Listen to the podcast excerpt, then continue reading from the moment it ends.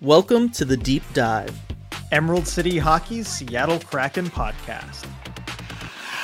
How's it going, everybody? Welcome back to the Deep Dive, Emerald City Hockey's Seattle Kraken podcast, presented by Queen Anne Beer Hall.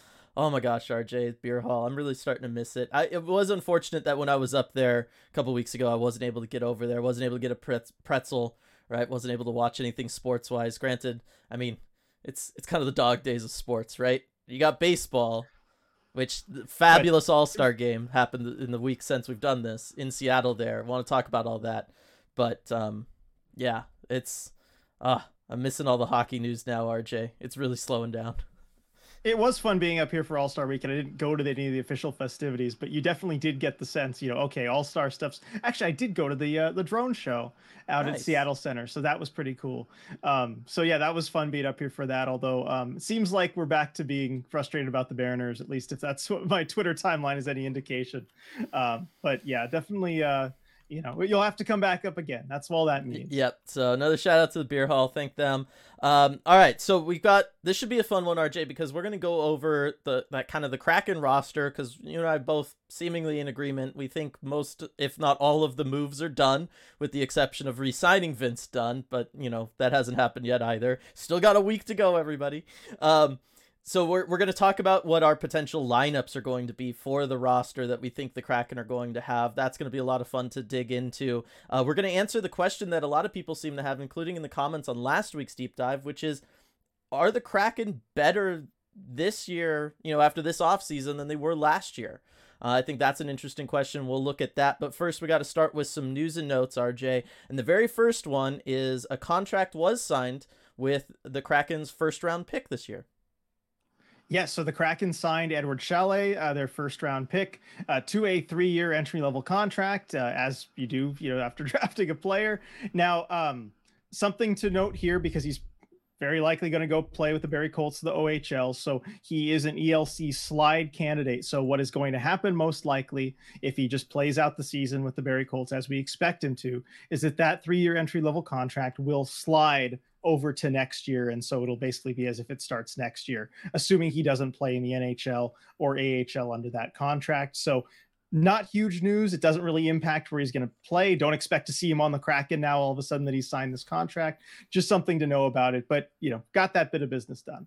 Yeah, and it's still exciting, right? I mean, you know, he was starting to show flashes there. The second half of that prospect scrimmage, we were seeing what he was all about, what made him a first round pick. We've you know been very excited about him joining the Kraken organization. So just you know happy to see that kind of continue and develop and all that stuff. And yeah, I'm really excited to see him come over and play in Barrie. See him play some North American I hockey. Too.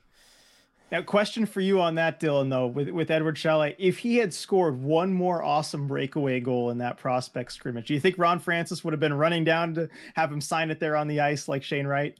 I don't know. I think I think this is the problem with prospect camp going like right there with, you know, um, free agency and everything right? Because like Ron was busy on the phone, and as we found out later, he was making he was making deals, right? He was signing players, so it's it's a little tough. I feel like if we want those big moments like we saw with Shane Wright, gotta kind of somehow like stretch it out, make it a little bit later or earlier before free agency. I feel like, or get the deals done sooner. If you remember when when Shane Wright went out and signed true. it on the ice, his ELC, that was five minutes after they signed Andre Burakovsky. That's true. They, that news had just broken. I think Ron just went from one thing to the other.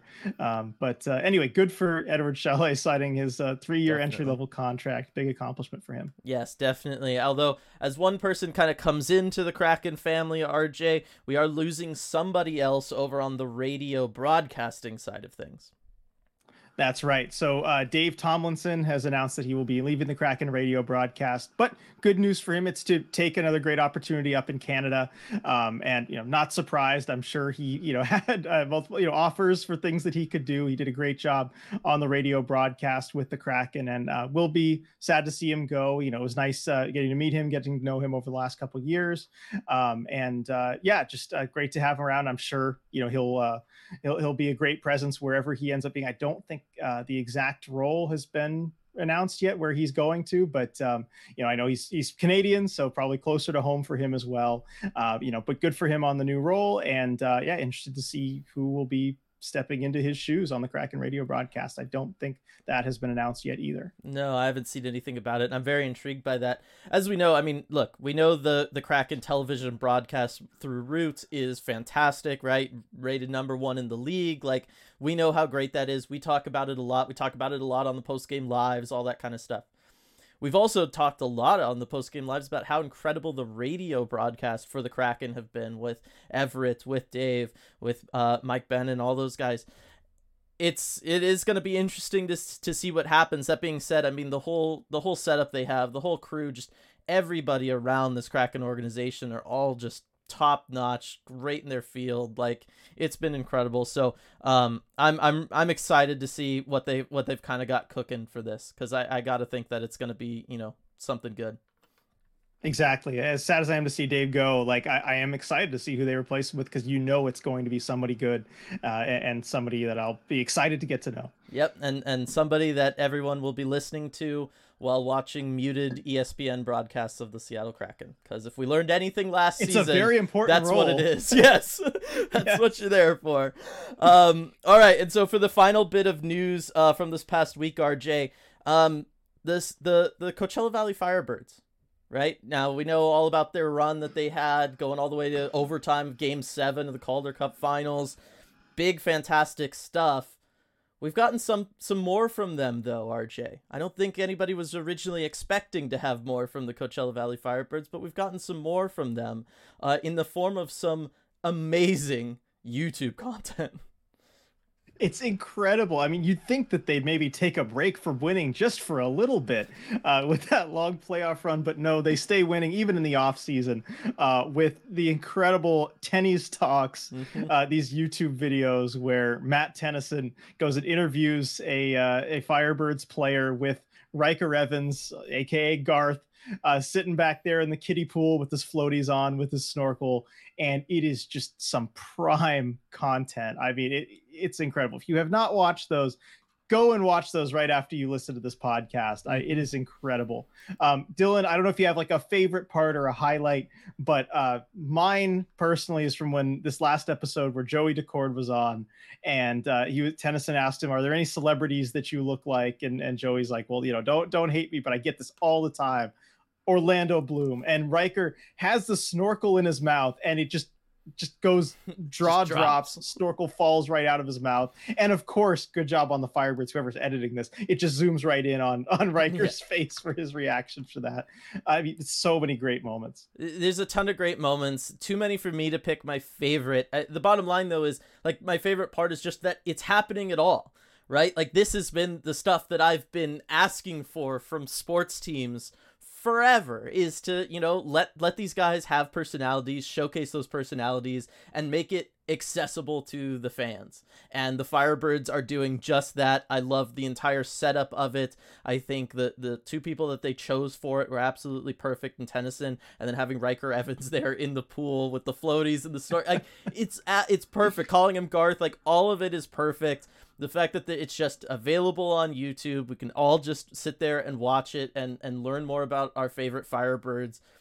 It's it's it's everything that sports media from teams should be, in my opinion, right? And I'm just so thankful that it's happening within the Kraken organization. Now, really, the only question is, RJ, when does it happen with the Kraken?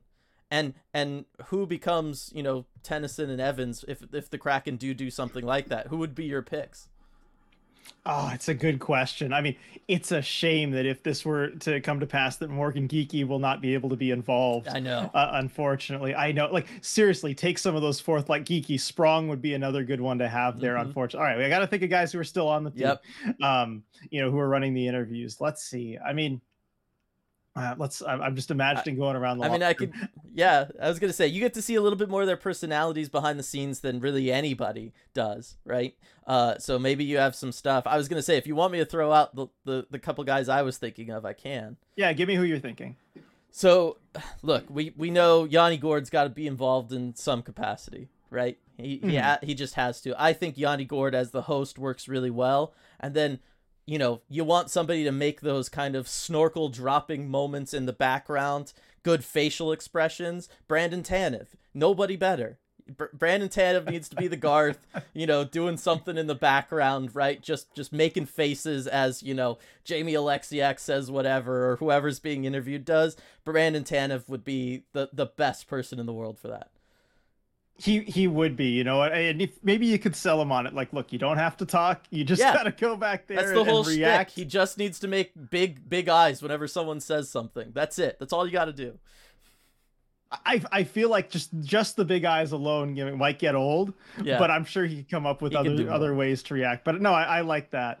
Um, I'm trying to think. I mean, I would like to see Will Borgen as I mean, heck, maybe even like a host or whatever. But I, I don't know that like when the camera's rolling, he he'd, he'd be ready to do that. But again, if if there were just like no cameras and you just had that show for the sake of having it, he would be a great host for it. Like he's who I would pick. Um, yeah, trying to think who else. I was gonna say he'd um, be he'd be a good one to be interviewed. I feel like Maddie would be a good interview, but I don't know about I think like Maddie hosting. would be great on it. But yeah, but yeah, I think Maddie would be great on it. He'd be a great interview. I, honestly, I think like low key he might be a good one for even either the interviewer or the the pool guy but it's just because he's like you know yeah the the star player like it doesn't work but if he wasn't just with the personality i think it'd be great yeah i agree with that i agree with that so you know we'll we'll see if the kraken maybe learn it learn a oh chris Driedger i just yeah. thought about chris Driedger should be the host yeah that would be chris Driedger should be the host. host. That'd be an excellent. No host. question. There it is. Let, I've, I've, yeah. I've solved it. All look. All shows should be hosted by goalies, right? Like that's that should just be standard. be be every yeah. producer's nightmare, but it would be fantastic for all of us who get to watch it. that's, that's yeah, sure. All right. So, um, yeah, not not too much when it comes to the news and notes for this past week. Uh, obviously, it's gonna you know kind of be this way for the next month and a half or so before we get into training camp. Although RJ, I mean, you know, we're recording this today on Sunday for us, but it's going to be releasing tomorrow for everybody on the 17th, which means it'll be one week before you know Vince Dunn's arbitration date will uh, hearing date. So we'll of course, you know, that's that's that last bit of big Kraken off season news. You know, maybe the maybe the deep dive curse will hit RJ, and they'll announce an extension tomorrow. Oh, that'd be something, wouldn't it? yeah, that would definitely be something. Um, all right, so moving on from that, RJ, one of the things that I've seen, whether it was you know comments on our our last deep dive from last week, such as this comment from Robert of how much better have the Kraken improved this off season, or I've seen like when Jeff Baker of the Seattle Times was was asking out on Twitter for some Q and A stuff, for some mailbag stuff. A lot of people want to ask the question of yeah, are the are the Kraken better? Going into this next season than they were last season. And, um, you know, based on the moves that they've made, we've talked about it. Not a lot of moves have been made, but, uh, you know, just to kind of kick things off, I think the Kraken are a little bit better than they were last year. Again, without, you know, making some massive change of like, oh, you brought in this big star player, right? A lot of their moves have been depth moves. But I do think that what they did was they kind of analyzed and, and did a retrospective on last season and they identified a, cute, a few key things they wanted to improve on or places they thought they could get better. And then they went out and they used the, the limited signings that they had to, to, you know, get better at those things.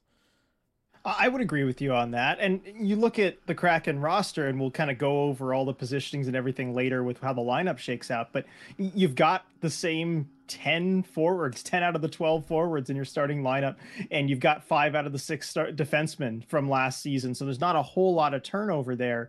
But with some of the needs that they had, you know, number one, it's a face-off taker, right? Someone yep. in the bottom six, you bring in a Pierre Edward Bellemare, and that's kind of a targeted ad right there. Uh, and you know, you have room to add someone at the deadline too, if that doesn't work out as well as you hope.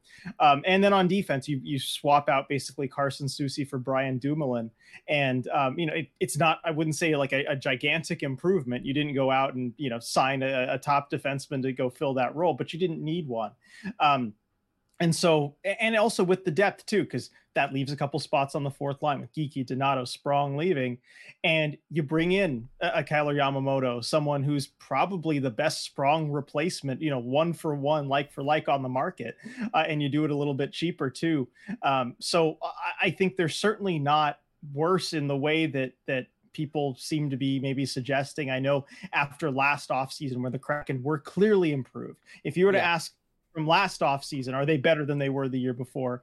There's no question they were. I don't think you could have anybody arguing that they weren't better. Um, but just because you don't have a similar trajectory where again you don't have the same amount of cap space to go get a Bjorkstrand, to go get a Burakovsky. Um, I still I don't think that necessarily means that they're not improved. No, and you touched on one thing that's going to be like a big improvement versus the last time we saw the team in Game Seven against Dallas. Berkey's going to be healthy and and be back, right? Like that's an addition just from you know injury. Now, of course, you can't predict future injuries for anybody on the team, that kind of stuff. But yeah, you you mentioned the faceoffs, the other big thing, right? Their power play rough. we talked a lot about that. Yeah. I think they probably know they need to improve on that, and that's one where I'm intrigued by by adding in uh, a Yamamoto. Right, like what can he bring to the power play? Can he bring a little bit of something? Right, we know what Sprong brought to the power play at times right? In certain looks on the power play, could could he replicate that? Could he maybe even bring a little bit more uh, if they need somebody to? So, um, yeah, I, I just think that they they went ahead and they went out and they did the business that they needed to do, and they got you know incrementally better. Right, this wasn't going to be a massive leap, like you just said, like last offseason was. Um, but I certainly don't think that they got any worse uh, the way maybe some people it seemed like were maybe saying on Twitter. I really don't agree with that. I, I think the team definitely improved. I think they're they're plugging some of the holes that sunk the ship last year in the playoffs, and um, you know ultimately that's all you got to do during the off season, right? Like that's that's what it is. Right. Now, but let's get into some of those concerns about maybe reasons that they they might be worse, and and you know I, I think you know there there could be some legitimate concerns there. I mean, for one, Dylan, like Vince Dunn, he's going to regress a bunch, right? We've been talking about it put me on this spot, making me have to say that I think he probably will. Uh, it's, I mean, hey, I I seem to remember a certain Dunn for Nylander trade proposal a few episodes ago. I would still do that deal. I would. it's talk about fixing the power play, like woo. Um, yeah. Look, Vince Vince Dunn. Do I think there will be some some regression there? The signs all say that there should be right? Like most guys at the age of 26 don't, you know, have have a year and, and just kind of launch out like I kind of talked about on that podcast a little a couple about a month ago now probably. Um and we, when we kind of looked at his career, that's that's not normal.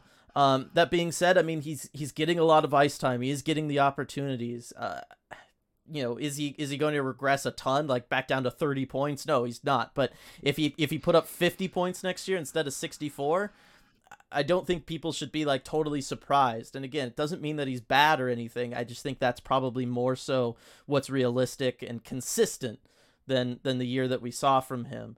Um, uh, yeah, but again, like it, that doesn't really have to do with the off season, right? I, I guess it does in the sense like we haven't seen what contract they're going to give him, right? Are they going to pay him like they're expecting that?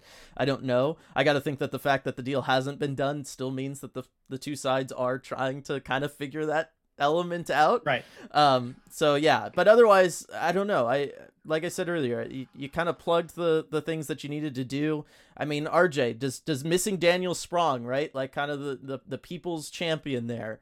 Does that does that really hurt them, or or can Yamamoto kind of fill that role? I think it could potentially hurt them. And it's not just Daniel Sprong, too. You're missing Morgan Geekie, you're missing Ryan Donato.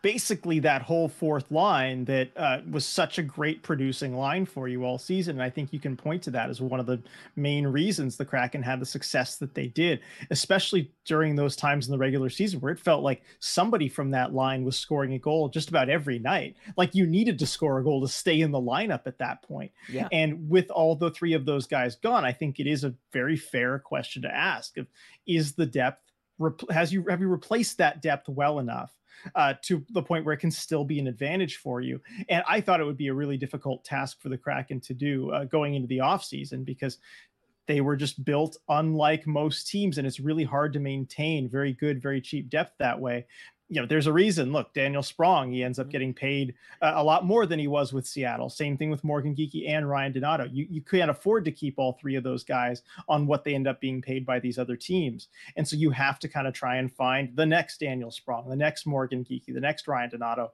as we've talked about. Right, that's what you have to do mm-hmm. as a team that continues to have solid depth, and I, I think they did a surprisingly good job at that. Yeah. Actually, bringing in like a Yamamoto on on a fairly cheap deal, uh, someone who I think has the as good a chance as any at replacing Daniel Sprong's production in that potential bottom six role. Uh, Tye Kartye, I mean, that's mm-hmm. you know uh, not necessarily an offseason acquisition, but the fact that you could really add him potentially into that bottom six, and he could be a matchup problem for other teams, given that he has a bit of that scoring touch, he has that physicality, he can he can fit in there well.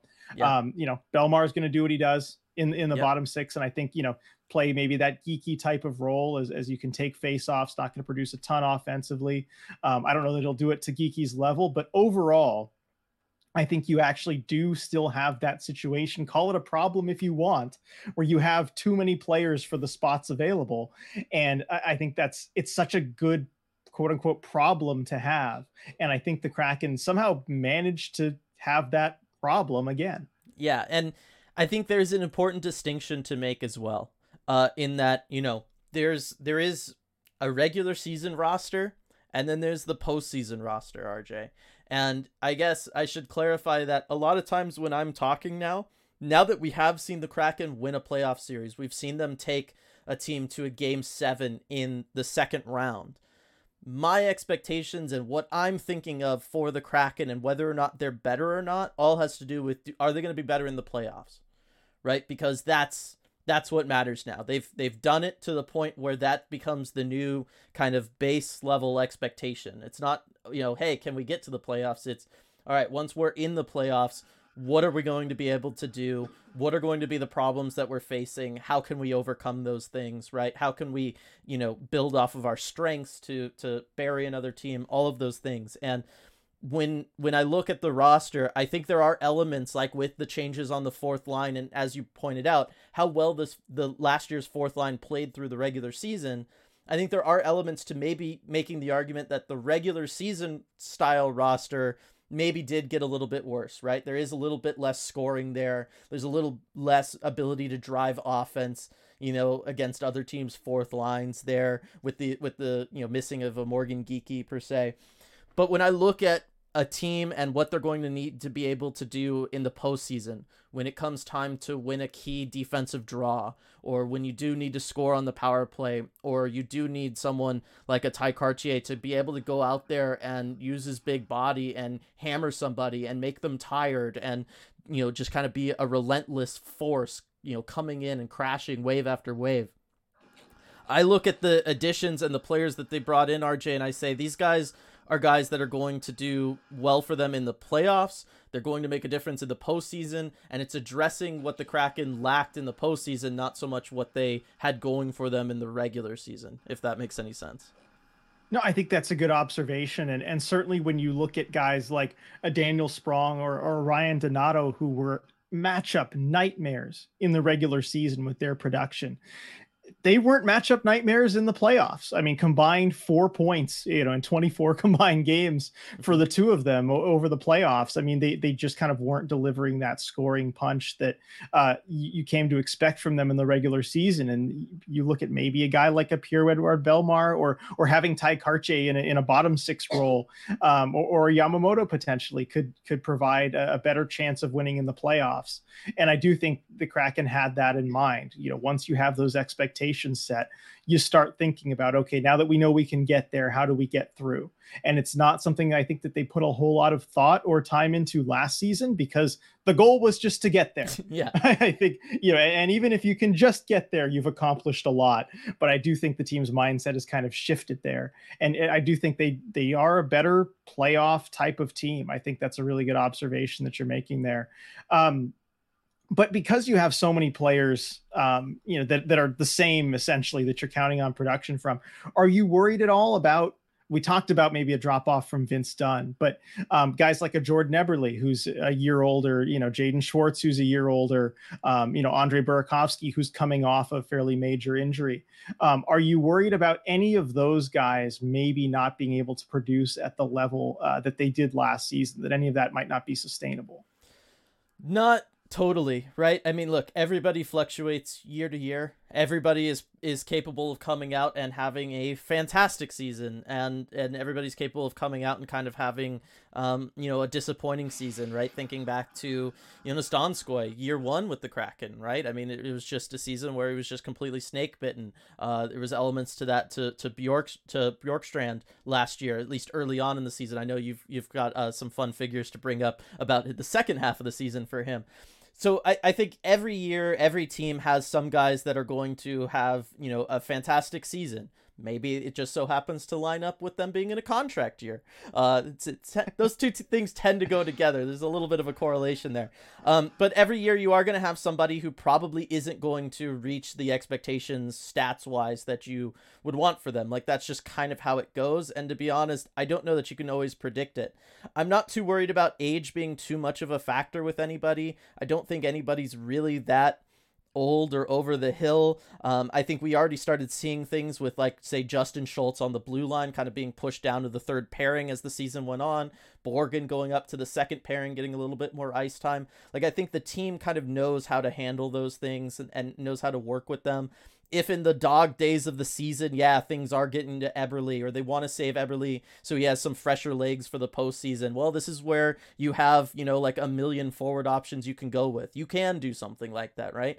Um, we're going to see lines. I know we're going to be talking about the lines in a second. We're going to see lines get shaken up over the course of the regular season just so everybody stays fresh so that you can take advantage of chemistry. You don't want things to get stale. Like these are all things that just kind of happen. I, I'm not sure that there's anybody I can particularly point to though and say, "Oh, I'm really kind of worried about about them not being able to do it again." Right? McCann getting to 40 goals. 40 goals is a lot of goals in this league, right? Is he going to get to 40 again? It's it's you know probably not, but he'll probably have like 35, right? So it's not like a big problem.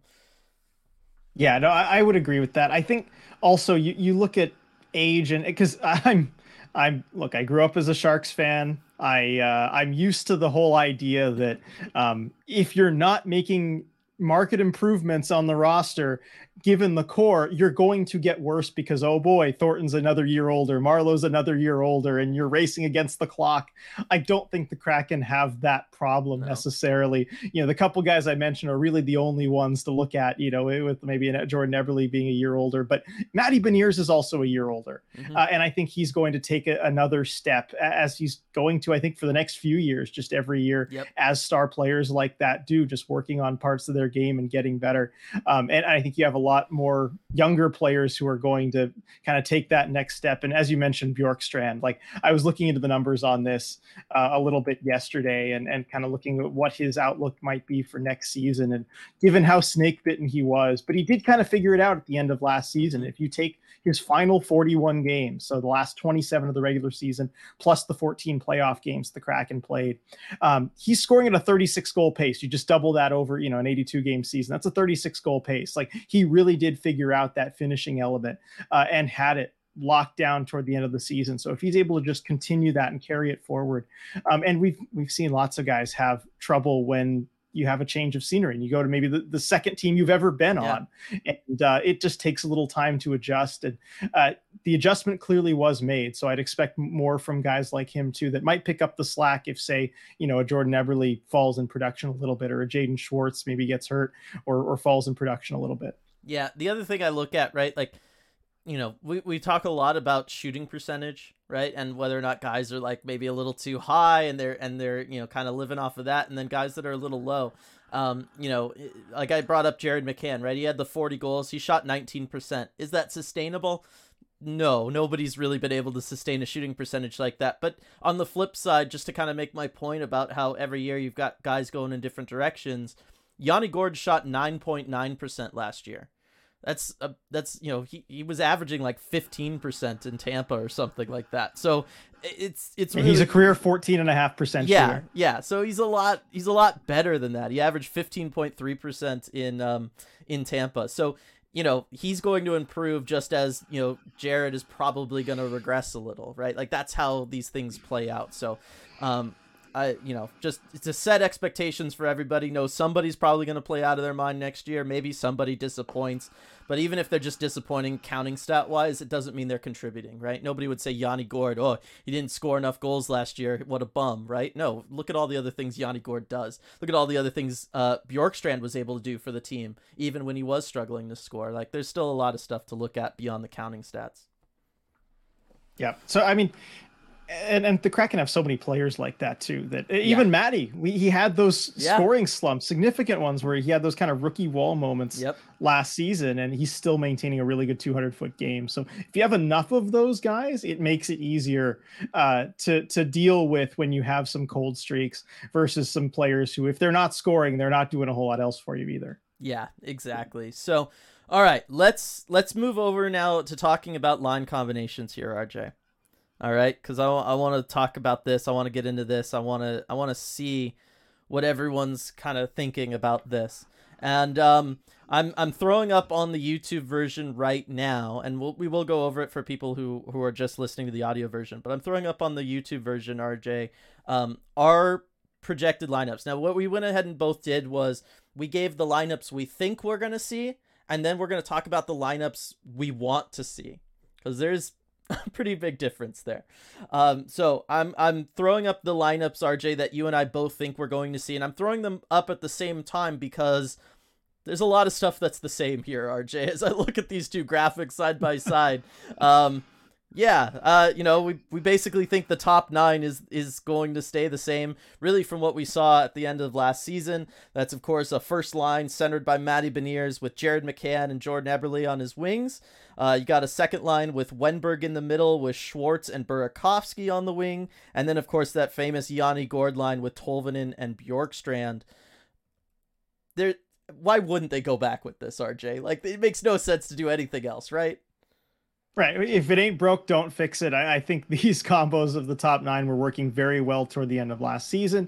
I, I think we may see Hakstol kind of mess around with the lines a little bit early on in the season because he just likes to do that to see, okay, well, he likes to experiment basically and, and, see what works, what doesn't. But I think these are the ultimate top nine that they're going to kind of fall back on, um, you know, when they want things to work at their absolute best. And yeah, the, the, the chemistry with these lines. I mean, Jordan Eberle, I think, played about 85% of his minutes with Matty Beniers. You know, those two are going to be attached. Uh, you know, Jared McCann there, you know, in the top six. Like it, it all just really makes sense. Um, and and really kind of leaves the fourth line as the only uh, factor for okay, what's going to happen? How the training camp battle is going to go, and what look does Dave Hakstol want to go with? Right, and there's a lot of options for the fourth line and that's something that i realized while doing this rj was that like just when i thought oh i've got it set i would remember somebody else you're just like, what? How? Why? Like, this, there's so many. How is this supposed to work?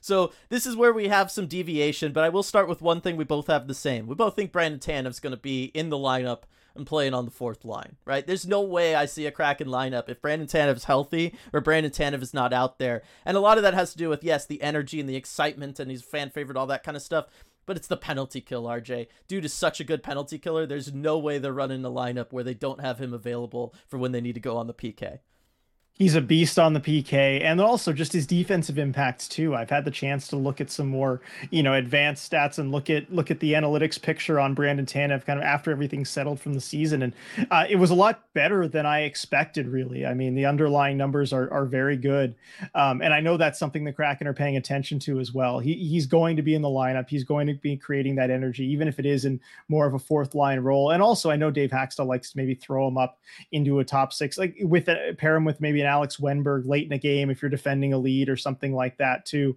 Um, you know, Hakstol likes to kind of rotate him through on spots where maybe you're missing somebody or, or maybe you add, want to add a little bit more, you know, defensive punch or a little bit more energy there. Yeah, exactly. So now we get to the first first difference, and that's who's centering the fourth line. All right.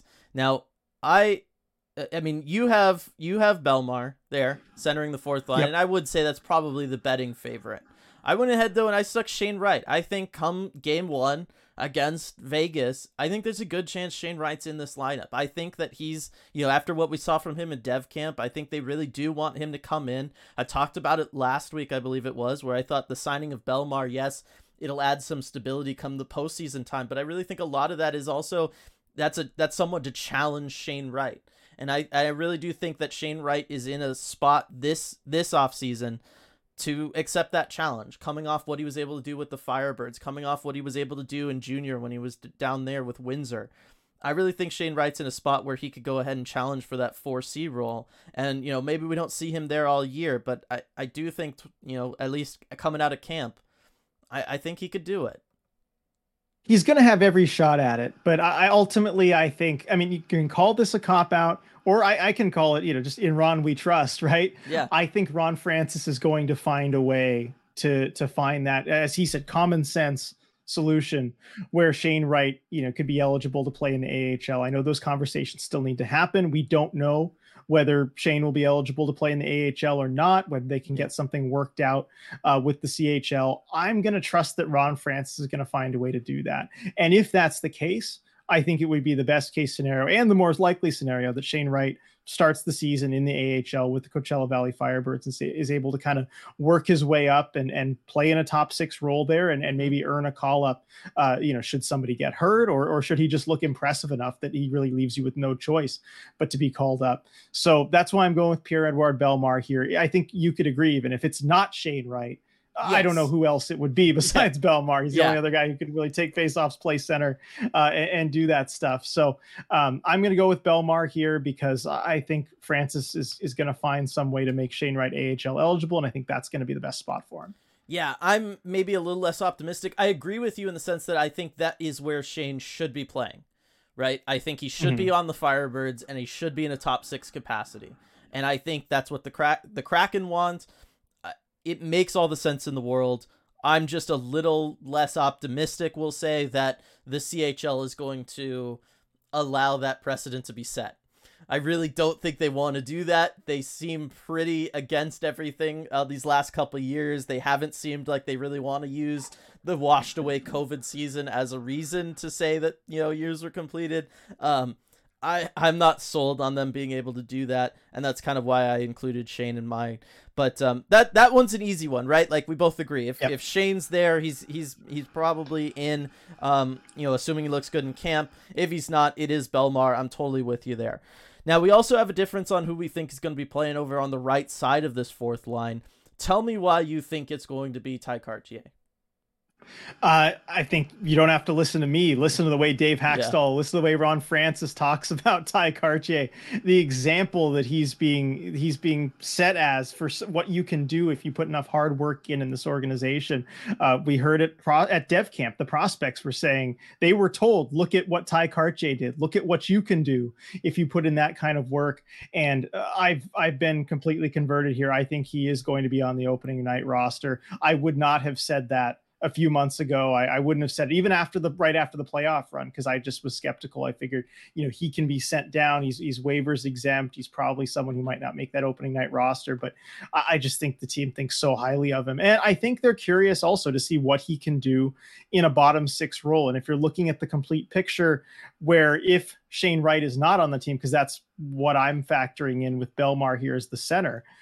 I think you might want to go with what looks like maybe a more traditional fourth line, even though this one has a little bit more skill than you're used to with a, a Tanev on there mm-hmm. and with a Tye Kartye who can score as well. I think this is the type of of you know we talked about a playoff roster and a regular season roster, but I think this is the type of playoff ready fourth line that you can go with. And I think that Dave Hakstol might prefer to go with.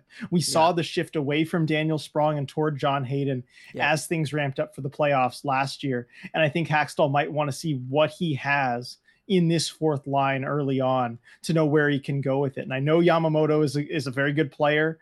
Um, I know he's probably going to do a little bit more production wise than a Tye Kartye, mm-hmm. but and and say if somebody in the top six maybe gets hurt or is not available you know for for we for the um, opening game of the season you might have uh, yamamoto who's more likely to slot into that role because he might fit better there than a Tye Kartye but even though we know Kartye can do both but that's why i think he's going to be there starting on the fourth line um, it just works together i think more coherently um, where I think maybe you might be able to make the argument that if Shane Wright is there, as you say he'll be, yeah. then maybe Yamamoto's a better fit. Yeah, I, I think that that's that's part of it, and that did influence why I put Yamamoto there on the fourth line instead of Kartye.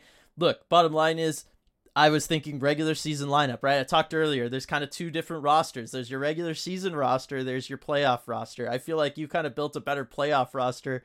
I maybe went a little bit more in the regular season direction.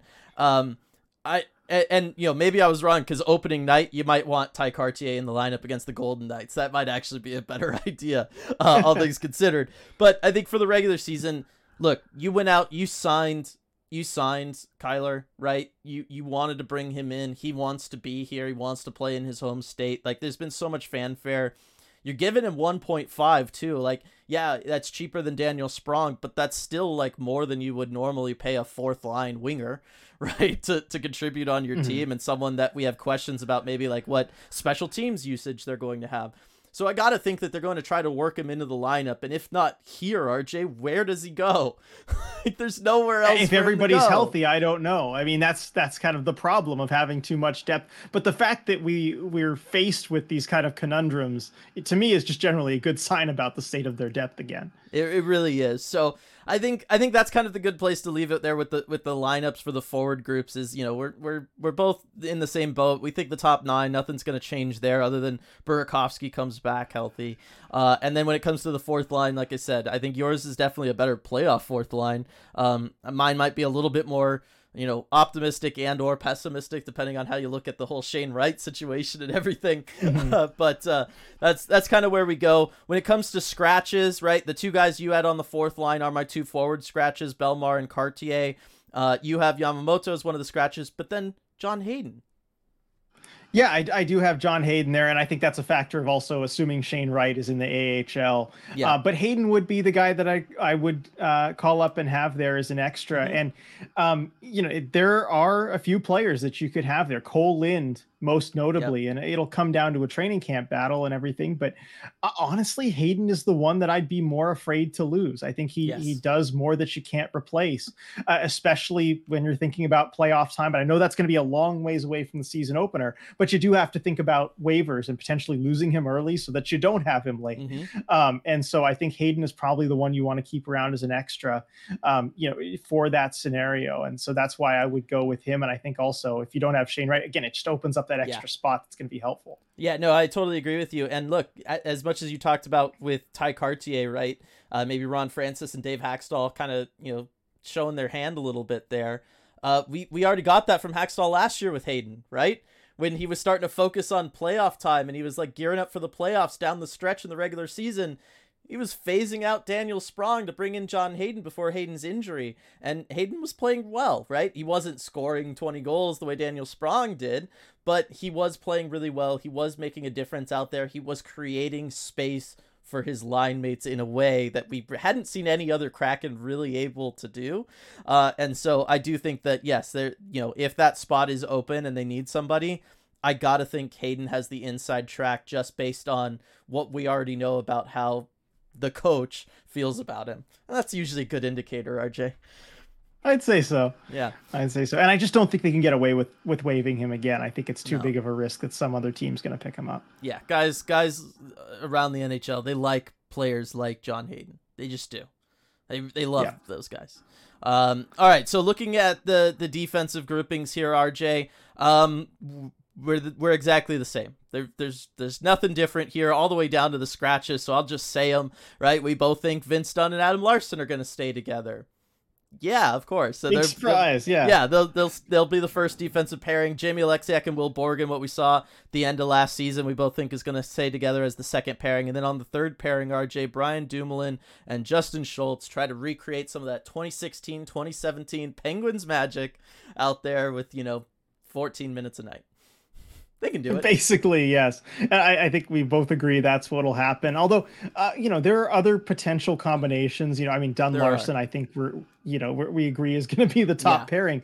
But beyond that, you could kind of switch those guys up. You could have like a Dumoulin Borgen Oleksiak Schultz. You know, we know they went with Oleksiak Schultz last season.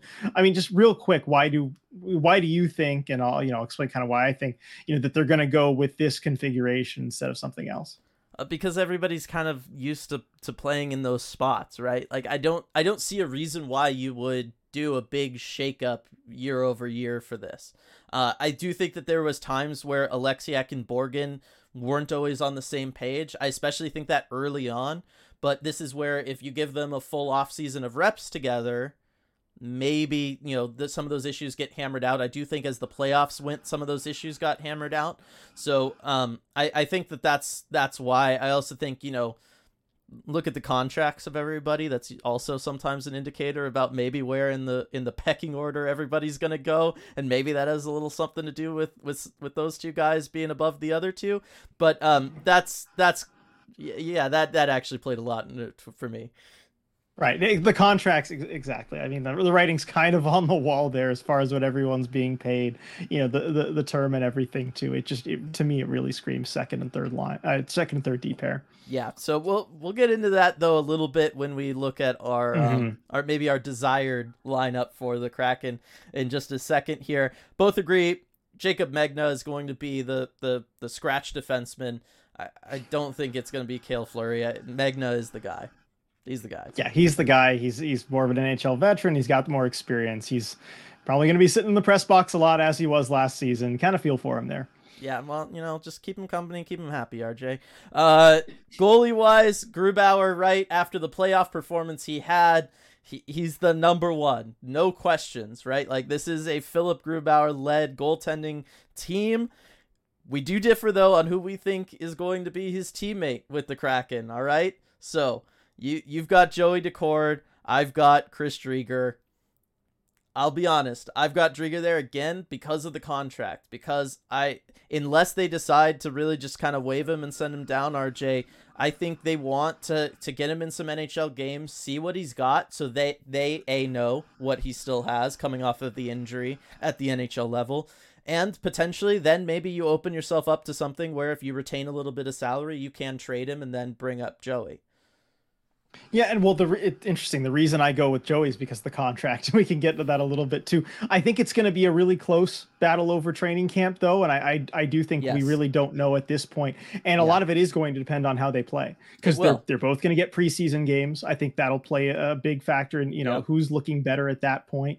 It's going to be an open goalie competition, and um, I think there's a chance. You know, it could it could go either way. I mean, even going with Daccord, I'd handicap it like 55 45 or, or 60 40, something like that that in their favor. But I do go with Joey Daccord, and, and a lot of that is based on the contract because I think if Daccord gets the first crack at the backup job, it increases your likelihood to be able to keep all three. Because if you send Chris Driedger down to the AHL, you know nobody's going to pick him up. I mean, we, we have proof of concept with that uh, last season, sending him down. I don't think a whole lot has changed. I mean, feel free to disagree with me there, but I, I don't think teams have seen enough to right. want to pick up that that last year of, of Driedger's contract.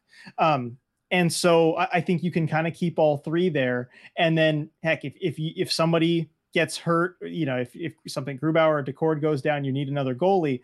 You have usually that emergency exemption that where you can essentially carry three goalies for a mm-hmm. little bit if you need to, versus sending Joey Daccord down. I, I still don't think that he'd be likely to be claimed just because of the contract and the term, but I think he'd be more likely given that the ticket isn't as much, you know, at 1.2 million, and that honestly, he's looked better more recently. Mm-hmm. And I think teams, you know, especially with goaltending, that uh, is very important because goaltending can fluctuate wildly, right? And the guy yes. who's looked better more recently, I think, is going to have the the higher standing, and so that's why I'd give the edge to Joey Daccord, and and also, you know, that's a reason I think he might just play better in the preseason. Yeah, I, I, I look, I totally agree with you. I think Joey is far more likely to be claimed off of waivers uh, than than Chris Driedger. I, yeah, maybe I'm just thinking too early on regular season, right? You know, if Driedger's able to come in, look good for three or four games, something like that, you can do something with him, and then you know make make way for Joey, and that way Joey is also getting you know starts in Coachella Valley, right? And so he's getting more regular playing time than if he was just up uh, with the Kraken, and then if there's an issue, you know, who knows? Um, so yeah, I, look, I I what you say all makes sense. I think there's a ton of logic to it. I just think if you can maybe do the thing with Driedger, it mm-hmm. I don't know. Maybe I'm just thinking about everybody's feelings too much.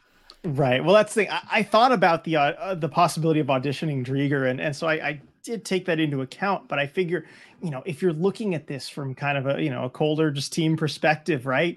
And the best case you can hope for, I think, is showcase get to the point where a team will give you either nothing or a late round pick for Chris Driedger. Basically, yeah. you know, you kind of shed the contract, clear space up for Joey, but I don't know how that helps you really a whole lot this season. Um, you know, it's it's good for the player, but honestly, I think you look at the Kraken's history with Chris Driedger, and I don't know that they care a whole lot about that, really. Um, you know, you, you had him as the start projected starter, kind of coming off the expansion draft. You go and take a detour and sign Philipp Grubauer and, and do that to him there. Yeah. I just, you know, I don't know that they care a whole lot about that, or that they necessarily are that committed to him as as part of the future for the team, or even being an integral part of the team this season. Yeah, no, I I totally f- feel where you're coming from. Uh, I, you know, I I totally do. I just I don't know. I think there's something to the seniority of it and the the contract situation. Um, but we'll see. And and like you said, right? We don't know. This is going to come down to training camp. There's no way for us to know what's yeah. going to happen there yet. All right. So moving on here uh, towards the end of the podcast, let's talk about what we want to see RJ, right? Because that's all what we think is going to happen, and and you know we're we're using our our all of our insider knowledge, RJ, that you know we all that insider knowledge we have to come up with those lineups. Now it's just our time to have some fun. All right. Looking at these rosters, RJ, as I throw them back up. All right, we're in agreement on the top six of the forward group, right? Sticking with the Matty, McCann, Eberle, and Wennberg, Schwartz, Burakovsky lines. There we go. We're we're in agreement. We're in alignment. RJ, sell me on why the Gourde, Bjorkstrand, Tolvanen line should stay together, or should I say, sell me on why that line's not going to get stale at some point. Well, they didn't get stale over, I, I, don't remember how many games exactly they played together last season, but it was a lot. And they never really did get stale. The only reasons, though, that line was broken up was because you desperately needed help elsewhere. I mean, when you had Bjorkstrand moving off that line, it was because Burakovsky was out, and you just needed somebody go and fix that line with Alex Wennberg and, and whoever his winger was at that time. Mm-hmm. Um, Hakstol seemed really resistant to breaking up that line, and I just I continue to see why. You look in the playoffs. I mean, that line was a matchup nightmare at times for Nathan yeah. MacKinnon's line. Like if they were gonna get stale, I would think it would have happened already. Now that line might be broken up at some point during the regular season. It's a long regular season. Yep. Uh, Hakstol's going to want to experiment, and and it's good to do that to know what yep. you have. But I think overall, this is a line that you want to keep together long term until they force you not to. Um, and those guys just have so much chemistry. You're looking at Yanni Gourde, as long as he's playing center, you just got to give him wingers that play a, as he likes to say, predictable game, kind of yep. a north-south game, do their thing. Um, Oliver Bjorkstrand, you know, can be that, and Eeli Tolvanen is definitely that. Um, I, I my I guess two-word response to you would just be why not? Because you again were thinking of the playoffs, RJ, and this is the regular season you want them to have that magic come the postseason, right? And do you really think that have we ever seen lines, RJ, play a whole year together, then play a playoffs together, then play a whole nother year together and not get broken up at some point? Like they have to. That's that's the way this goes. Like we've never seen somebody just stay together forever like that you'll see you'll see good lines that are together for years at a time. I'm thinking of, I mean I'm not comparing this line skill wise to be you know with like uh, you know guys like Bergeron and Marchand and you know those guys playing. I mean usually they're at the top of the lineup where you have guys kind of playing together. Yeah. And you load things up, but um you know, you see it. I mean, look, over the course of an 82 game regular season, do I think this line's gonna be together all 82 games? No, I don't. Um, because that's just generally not how it works. But I think this is the line you're gonna want to fall back on most of the time. Yeah, I think it's the line that you you do whenever the team needs a spark. But look, I I don't know. I just think there's elements of it of the Kraken. If the top six isn't going to be able to produce the level of offense that the Kraken are going to need all the time, you need, I think, maybe sometimes a little bit more um, from the third line, and maybe some of that just comes with Bjorkstrand turning it back on, and then Tolvanen gets going again. But I felt like that line was turning too defensive, and I feel like again that's great for the for the postseason.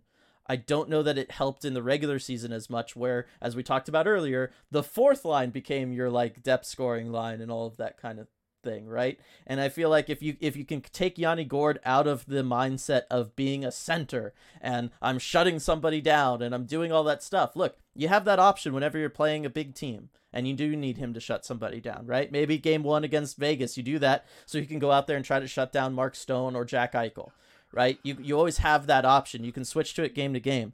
But I think if you stick him on the wing, I think we'll see him get a little bit more busy net front. I think you're going to see his scoring production go up a little. And then again, when we're, we're talking about wants and desires for the Kraken lineup here, RJ, I want Shane Wright on this team, and I want him to be put in a situation where he's going to learn throughout a regular season, and he's going to learn lessons. He's going to grow. He's going to develop. Is it going to be rough at first? Of course it is. It always is for young players, especially guys who are playing in the center role. But I think while you've got Yanni Gourde around, while you've got somebody like that who can mentor him, while you have a Wennberg to, to kind of be on that second line and you don't need to force Wright too far up the lineup, I think it makes more sense at least early on in the regular season, to go ahead and, and stick a Shane Wright onto that third line, bump Yanni Gourde over there so he can still help him with faceoffs. He can still help him with a lot of things out there on the ice. You got Bjorkstrand as a proven offensive threat going around and somebody who is predictable that's going to help out Shane Wright too. And I just think that that's that's a better setup for the kind of long term approach for the Kraken. And then you know playoff time gets closer, and you, you go back to Gourde, Bjorkstrand, Tolvanen, and you get that magic back, and you go into the postseason. I don't think the magic would be lost by breaking them up early on. You know what I mean? Like I'm not worried about that. Right. I think long term it could stay together. And if you're committed to Shane Wright playing a, a substantial NHL role this season, then I could see the merits of a line like this because you're putting him in a position to succeed. And mm-hmm. that's one thing that I, you know, maybe worry about with a, um, you know, with a line that, that Shane Wright's on, you know, on, on the fourth line with a Brandon Tanev and maybe a Kartye or, or Yamamoto, that maybe there's, there's not enough there to kind of help him out and, and, and build that confidence and score some. I think it's a, a good position to succeed that you're putting him in. I don't think it makes you a better team. I I think mm-hmm. you you maybe sacrifice a little bit in the regular season there. And look, we both know that regular season seating doesn't matter a whole lot. Mm-hmm. Um, but I don't think that Dave Hakstol necessarily thinks that way, and I don't think that they're taking a playoff berth for granted this season. I, I, think other teams maybe are in a position to do that. I don't know that the Kraken are, and it's something that Ron Francis talked about at the end of the season. That like you, you can't take it for granted. You can't guarantee mm-hmm. anything. He said this league's too good, you know, to to think that you're automatically going to be in the the top eight in the conference every year. Um, and I think honestly, that's that's not the case for some teams. I think some teams really can take that playoff berth for granted. I don't know that the Kraken can at this point yet. And so uh, I think, you know, you're you're probably making yourself a little bit worse today to make yourself a little bit better with Shane Wright tomorrow. Yes, and to to what you were saying towards the beginning of that, RJ, this is not what we think will or you know happen. Yeah, this is what we want true. to have that's happen. True right? Stop applying logic to like the the what we want to have happen, right? That was the whole point of this, right? Otherwise, what your roster would look exactly the same as the ones we just looked at. Um, yeah, I, that's I, true. And, of course, I have my cop out that I want Shane Wright to be in the AHL to start. So right, which we both do, but I I'm working under the, the so different assumption. So. Okay, that, that, fair enough. Fair right? enough. yeah. So we've already established this. Why bring it up? Uh, no, it's. I I just think that it is one of those. Uh, will it make your roster worse for the first 20 games of a season? Absolutely, it will. I'm, I'm not going to argue that point at all. Um, after that, though, I think Shane Wright would figure it out, and I think he'd start producing. And the, the bottom line is, I think this third line has a higher offensive output than the old third line. I just do. And I think that it is okay. going to be better long term. And it does allow you next year, when Wennberg's contract's up and he leaves, Shane Wright is ready to fill that void on the second line on an ELC and it opens up what you're able to do in free agency next year when there's a ton of options there. Or maybe even it you know you can replace on the second line with say a Sebastian Aho something like that. But the bottom line is I think it gives you far more flexibility long term. I I understand what you're saying about the Kraken needing to be able to secure a playoff spot. I think they're going to be able to. Like this team is just better than most in the conference. It is right? It's is it as elite as the guys at the top? I'll still say no, but it's better than a lot of teams in this conference. And again, if after 15 or 20 games it's really not working, you just go back. Like that's that's the beauty of having a ridiculously long 82 game season is that you can make adjustments as you as you need to. Um, before, what? Go, go what? You're gonna give me? Well, the no. Whole... There's something I no. There's something I wanted to ask you about with these, and I think it's a fair question you have Eeli Tolvanen as a scratch in this yeah, scenario. Was, now, yeah. is Now, uh, my question for you though is that just an unfortunate necessity of okay, well, you've got to move Gourde to wing. Somebody has to move off of there. I understand the numbers game, but you don't have him on the fourth line either. Right. So is is there something beyond that that you see where you're questioning something in Tolvanen's game, or, or, or why is that? Explain that decision. I think realistically, that's going to be like a rotation. He would be in a rotation with with Kailer. Like I think that's that's ultimately what it would be for for there on the fourth line, and then you could just slide Tanev over to the right side and, and stick Tolvanen on the left or whatever it is you want to do. I was strictly thinking about like okay, with this fourth line, you've got Bellemare there centering it. He can win the faceoffs, do what you need to do, and then I was just thinking of who are your best special teamers. And I and I did decide that Yamamoto might be better, at least initially, special teams wise, than Tolvanen. Tolvanen was a revelation to the power play for about a month and then never again.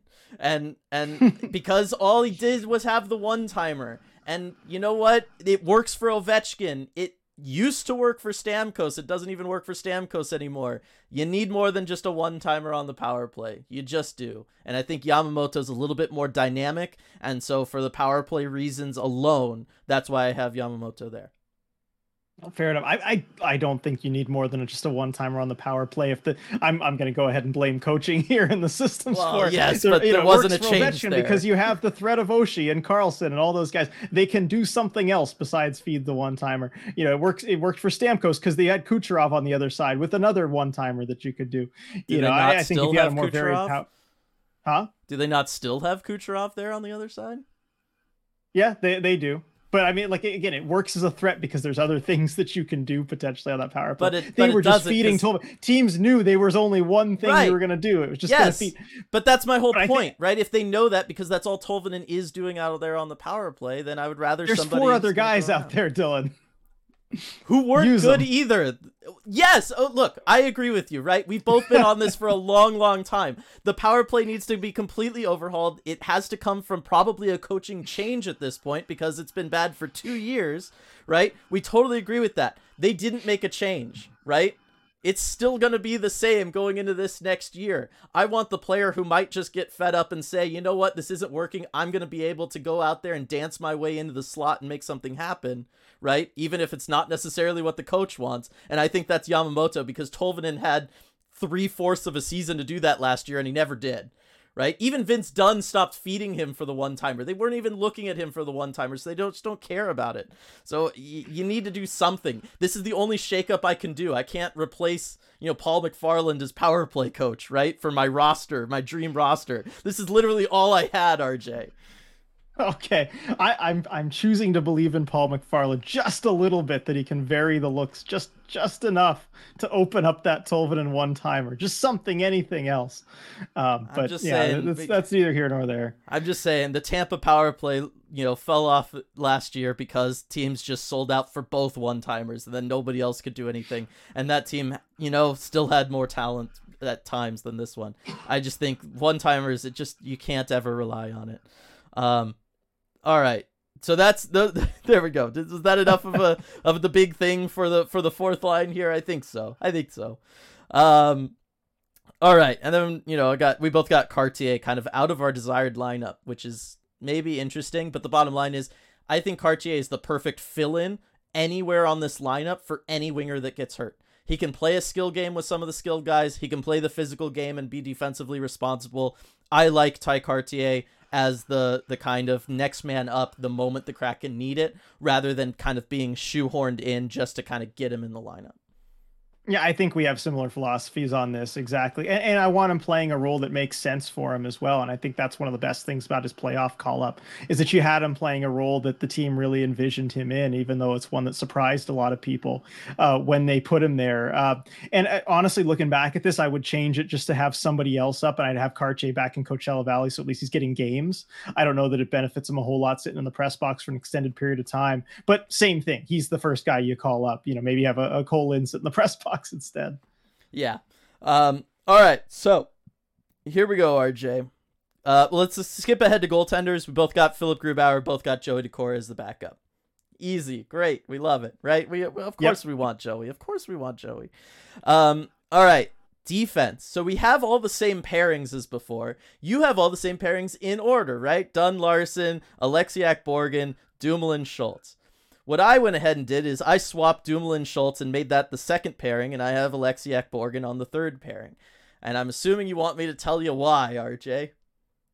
I would like that. I would very much like that. It's because there was a lot of times where Oleksiak Borgen was bad. That's why. there were like, what an unpredictable answer, Dylan. I know. Uh, look, I talked about it earlier when talking about them, and and to their credit, especially come playoff time, they made a lot of improvement together in how that they played, and they were starting to figure things out. There is so much. I've, I've talked many times in the past about all of the things that defensemen have to process, why it's such a difficult uh, if not the most difficult job in in hockey. All the things, all the information they're having to take in and make decisions with, and and and do on the fly. How they have to keep track of where everybody is. Uh, like it's a it's a lot of mental workout.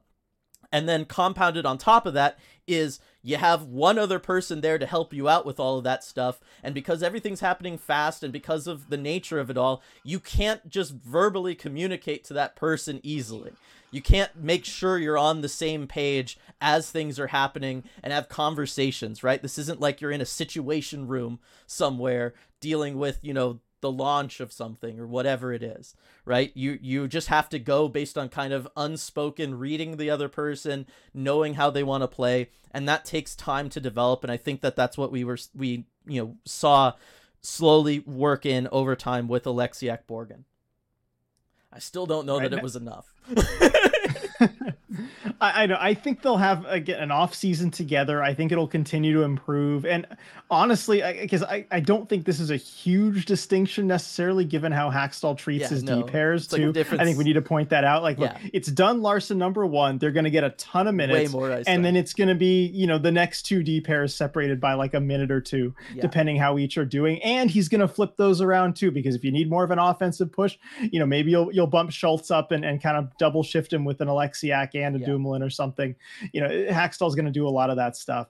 Um, but I, I'd still rather give the big minute, bigger minutes to Oleksiak and Borgen. You know, I'm a big believer in Borgen's upside. I still think he has another step that he can take. I know you're still impatiently waiting for it to happen. You're like, come on, come on. You know, you see the progression. I've got you to see the progression, but mm-hmm. you're not, you know, you, you, you wish it would come faster. I know. Um, but I think it still will be there. I still think he has that extra step to take, especially offensively engaging. I know he can do it. I've seen him pinch really effectively. We've seen him take shots. We've seen him you know help generate some of that offense. Um, I think he can do it more consistently, and I think if you give him that role, he will do it more consistently. Uh, Dumoulin, I also worry about just a little bit, given the numbers didn't look so mm-hmm. great for him. You know, he was playing big minutes with that Penguins team, but defensively, you know, he, he was a bit of a liability at times. And yep. I, I, think he can absolutely steady things, you know, in, in, a lesser role. And I think even if you put him on the second pair, it's a lesser role yeah, than what he was is. playing in Pittsburgh. And that can help him.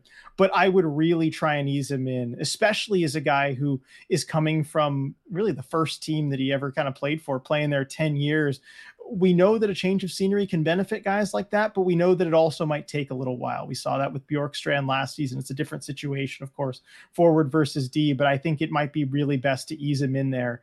Um, and then Schultz, I, I just don't know what we're going to get from him. I mean, he was fantastic at the start of the season took that hit um you know from i think believe it was ryan lomberg middle of the yep. season wasn't the same after that but then was one of their best players in the playoffs so yep.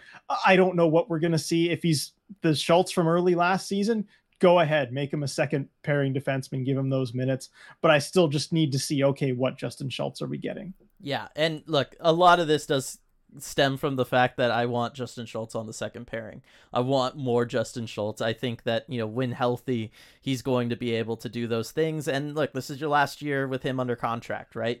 You know, use him. Like that's that's that's why yeah. he's there.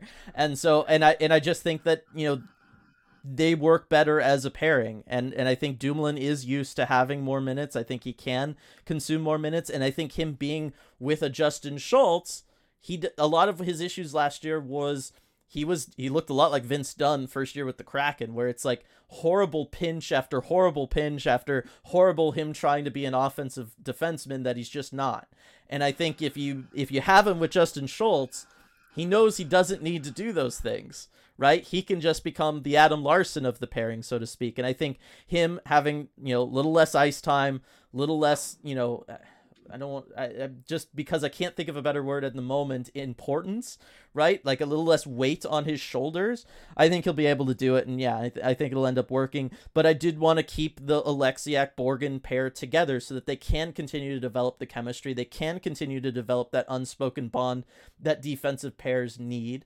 Uh, I didn't want to just break that up and say, well, just Schultz Oleksiak on the second pairing again, because then if you do need to do something, you might be starting all over again with Oleksiak Borgen. So that was my mindset for this.